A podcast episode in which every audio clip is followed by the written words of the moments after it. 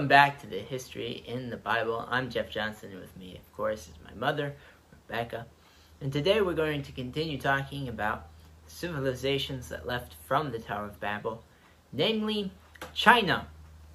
We're going to be talking Yeah. about the beginnings of China and the first dynasty, the first emperor, uh, a lot of the achievements that are credited to the Chinese.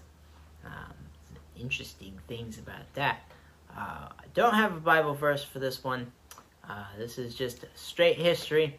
Uh, so let's dive right into it. Yes, I'm afraid that China isn't exactly mentioned in early in the Bible. Yeah, they're kind of their own separate part of history, but a Yeah. part of history nonetheless. Yes. So we're going to talk about China, and I realize that in this day and age, 2021, the only thing people want to say about China is bad. But let's recall that until the communists took over, China had a rich history. Yeah. Throughout history, they've been really a driving force in a lot of discoveries of science. Um, Mhm. If I remember correctly, they discovered gunpowder. Uh, of course, the silk trade was all them. Uh, and a lot of different and very unique things about the Chinese uh, that they ke- kept on bringing forth and, and making the world uh, a better place and a more interesting place for sure. Yes. So I hate, well, I just hate communism. Co- communism, and, and we'll see as we go through, and more and more communism creeps in. Communism is not new, but communism destroys culture, it destroys Oh, yeah. people. And so we need to think of China in this text pre communism, okay? So the Chinese civilization would settle around the Yellow River. And this is fascinating because they could have settled near the Yangtze, which is closer to the Tower of Babel from a walking standpoint. So this is interesting because it presents a possibility that in fact they sailed Yeah. to their new home.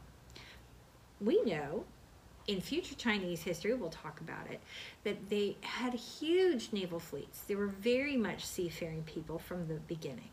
Yeah. So why couldn't they have sailed? And and it's it's also um, of course everybody came from the ark, so they they would have at least you know they would have known about the ark and had that knowledge of building ships. Whether there are many lakes or rivers around the Tower of Babel itself, does not necessarily affect their ability to build a boat.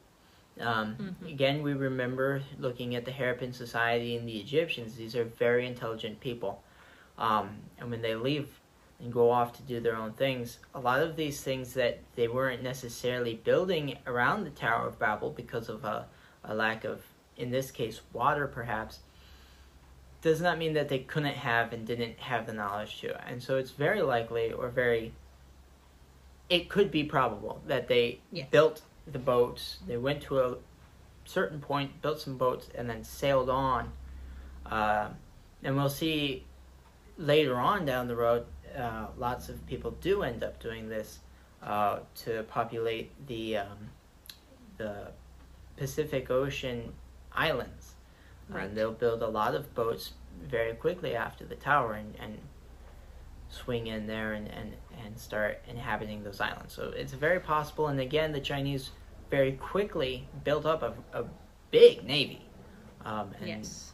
first major navy, I think, in the world. So, or after the Very. flood.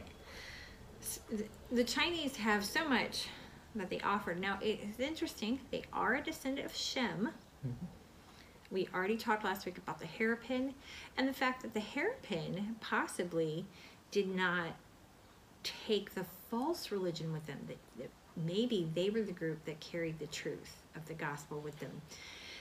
Unfortunately, the Chinese didn't completely. Um, it's interesting, though, in many of the writings that we'll see as we go through history, um, the Chinese very much were. They were very religious, and they were religious towards the right. Um, I don't quite know how to put it. instead of following the whole paganism of the Tower of Babel. They follow what was right to a degree, but not far enough. And we're going to see that as we go along. They do a weird mixing. Yes, they do. the first, um, not emperor, um, yes, emperor, the first founder that gets the credit is Huangdi, the yellow emperor. Now, it's interesting. I want to, to put a little bit here. As you study history, if you choose to get into um, reading books, I know reading's not popular anymore, but it's very important. Oh, yes. um, if you choose to read um, or research, keep in mind a couple of things. Number one, verbal legend is as much a part of history as written history. Mhm. Both written and verbal histories have opinions, have views of the author, and none of it is 100% pure. Yeah. We are not good as humans at writing down pure fact and nothing else. So you need to keep that in mind as you study. And of course, also remember that a lot of the resources available to us are from an evolutionary standpoint where they do not believe people were advanced. So you're going to get a real bad mix. Oh yeah. So, the Yellow Emperor, Huangdi, is one of the argued in modern day writing. They argue that Huangdi was he real? Was he not real? I believe he was a real man. Ancient Chinese writing lists him as a real person who became a legend because he was so amazing. Now, he's credited with the Chinese language. What they mean by that, what the ancient Chinese, not what modern people mean, but what the ancient Chinese mean, is that he took the language established at the Tower of Babel. And yes, I do believe that ancient Chinese was one of the languages established at the Tower of Babel. Pretty Yeah. much every language we speak today was established at the Tower of Babel. It's just morphed over the years. So, um, I think maybe Tolkien is the only one that has his own Yeah. language that he invented afterward. and amazingly, people can speak that language and they barely speak their own correctly. So there we go. That's a little teacher moment for you. But um, but the ancient Chinese writing gave him the credit. What it means is he was the one that took the sounds coming out of his mouth, out of the mouths of his family, and created the character to represent the sound or the word. And if I understand Chinese correctly, I do not read Chinese. Um, a little bit more complicated than I can get into. Yeah. Um, but each word has a character, and then you Mhm. blend characters to create other words or phrases.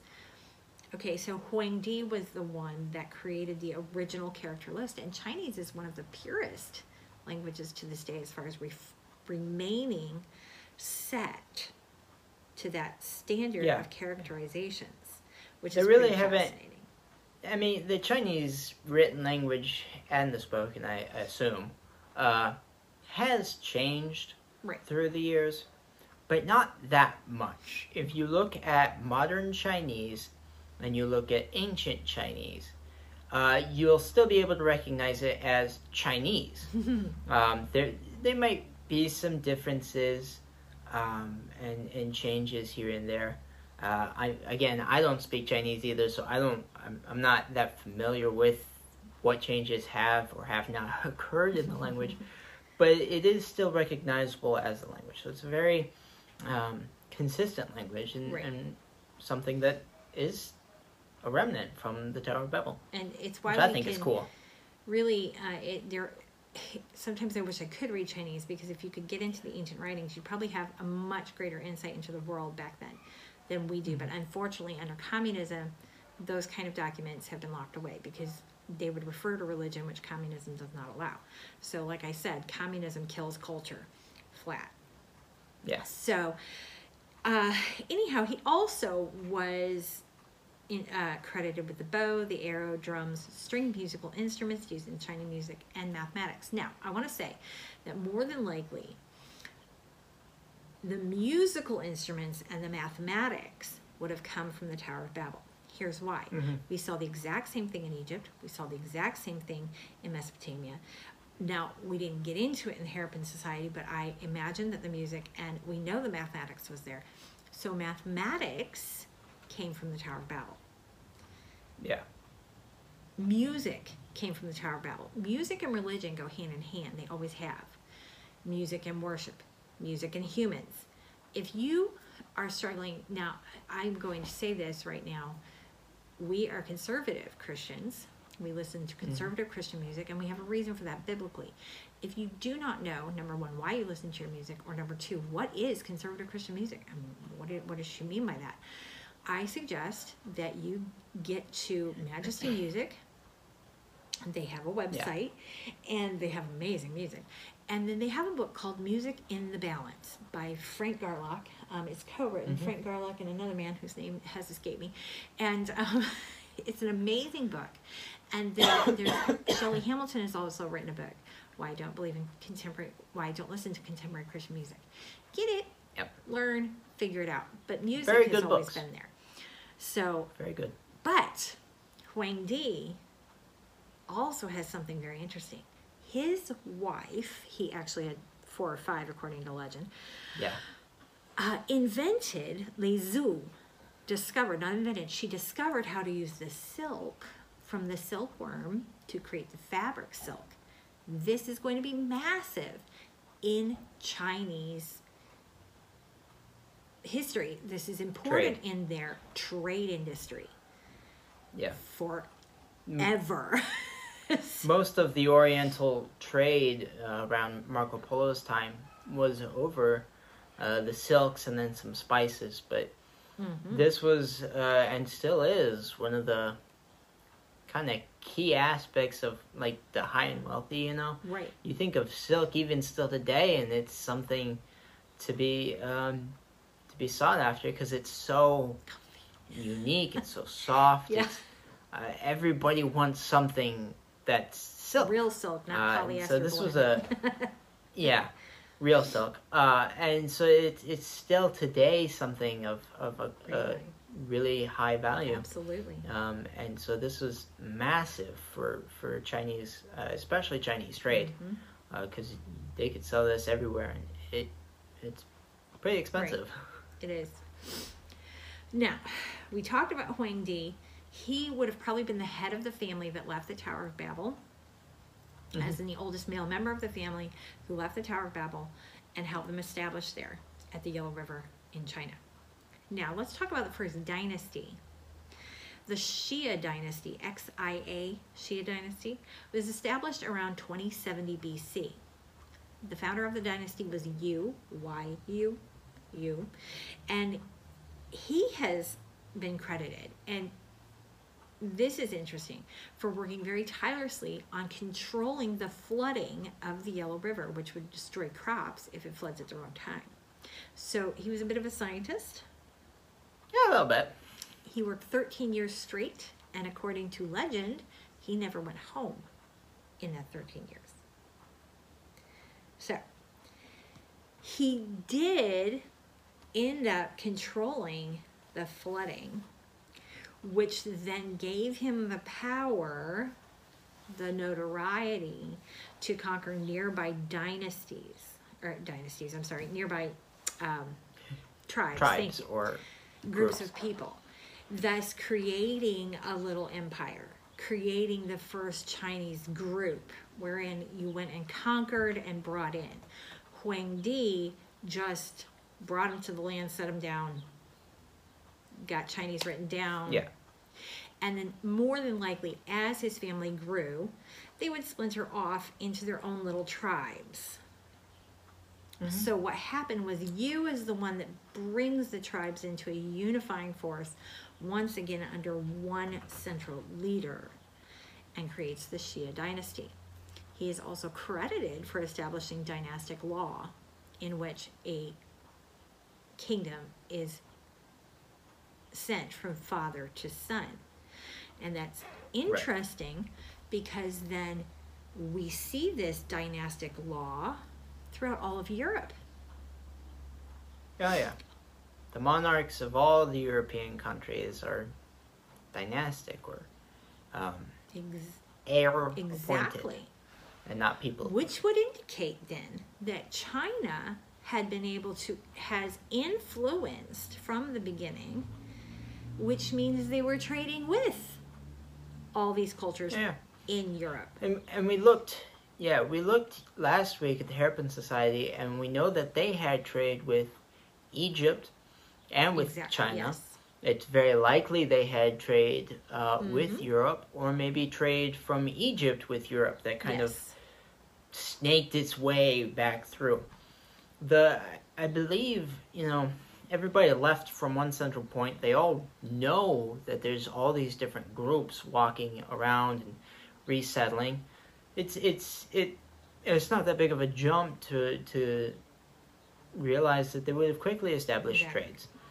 You know, we see China had the silk industry. This is something the Egyptians or even the Harappan Society couldn't have access to. This was something very unique to China. And each area has its own unique thing, and so they create trade routes to for the same reason we have trade routes today, to get one thing from one place to the other that the one place doesn't have. And so the trade routes would have been I think very extensive and then eventually died out and then reestablished. Um, 'cause as the Bible says, there's nothing new under the sun. These things always, you know, being formed, being broken, being reformed, being rebroken, uh, until you get to the modern day, and we're still forming new trade alliances and breaking trade alliances. It's, No. nothing's new.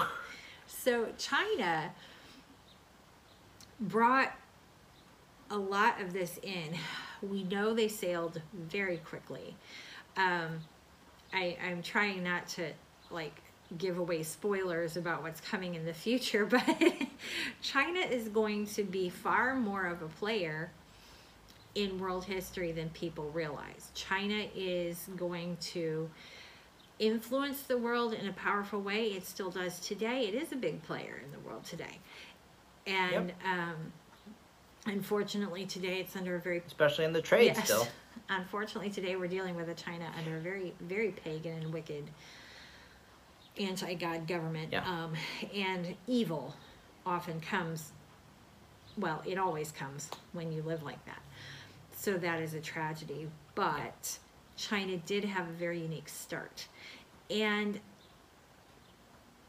next time we're coming down to the end and I, and I don't want to jump into the next zone but next time we are going to be talking about so we left the tower of babel and we pretty much have headed east to china so we're going to let the pacific ocean kind of be our stop point for that we're going to come back to it don't worry and It's an easy stopping point.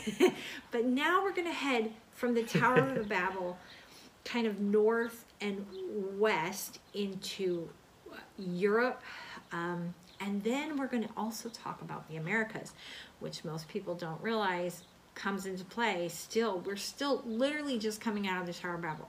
All of this, just to remind you, is we're still within five to 10 years max from the moment that God split the languages, and all this is happening. So we haven't Yeah. gone that far out. Now I realize that I, you know, I gave a date for the first dynasty of China, and he was obviously emperor for a while. But Huang Di, we're talking about Huang Di here, the the establisher of China. His family group would have landed there within the first five years max, probably more like the first couple mm-hmm. of, you know, for in the first year to the first year and a half and established at the exact same time as the Harappan, as the exact same time as Mesopotamia, as the exact same time as Egypt. And and you really just have to understand all of this is going on at the exact moment, all over at the same time. And we haven't left a five year period out of the Tower of Babel yet. Yeah, no, like, and you know, some of the cities and and the building of the the larger group of uh, you know people. Of course, that's going to take a little bit more time because you've gotta yes. reproduce. So we understand that that takes a little bit, and the full cities as we see them now, that will take a little bit more time. But even then, you're only talking about fifty Max. years, maybe. You know max to build like you know it, this is real quick stuff and as time progresses they grow larger and larger and this is where you start getting into Right. wars and destruction of, of civilizations whatever but all of this is within a, a, a lifetime easy um, and and this is all just right. right out the bat. Um, everything that we've talked about for I think past Yes, three think weeks. so. I think now. It, it, this is all within five, ten years. amazing. Um, yeah, and and the next the the next couple of weeks still after this are still going to be Mhm. within that five to ten year period. Because I mean, they're just you got several family groups and they're just running out and starting their their civilizations or what have you. So. Very, very fun. Very quick. So we look forward to it next time. Europe. Let's head to Europe. Yes. Always been a fun Yes. group of people to watch. Uh, very warring groups, um, uh, but yes. fun nonetheless. So we'll talk about them in the beginnings of several of the groups there. I think you'll enjoy it. I know we will. We hope to see you there. We hope you enjoyed this week's talk on China. If you have any questions, you can, of course, email us at thebibleandhistory at gmail.com or you can drop a comment in the comment section of YouTube. We'd love to try to answer those questions and help you understand this a little bit more. We'll see you next week.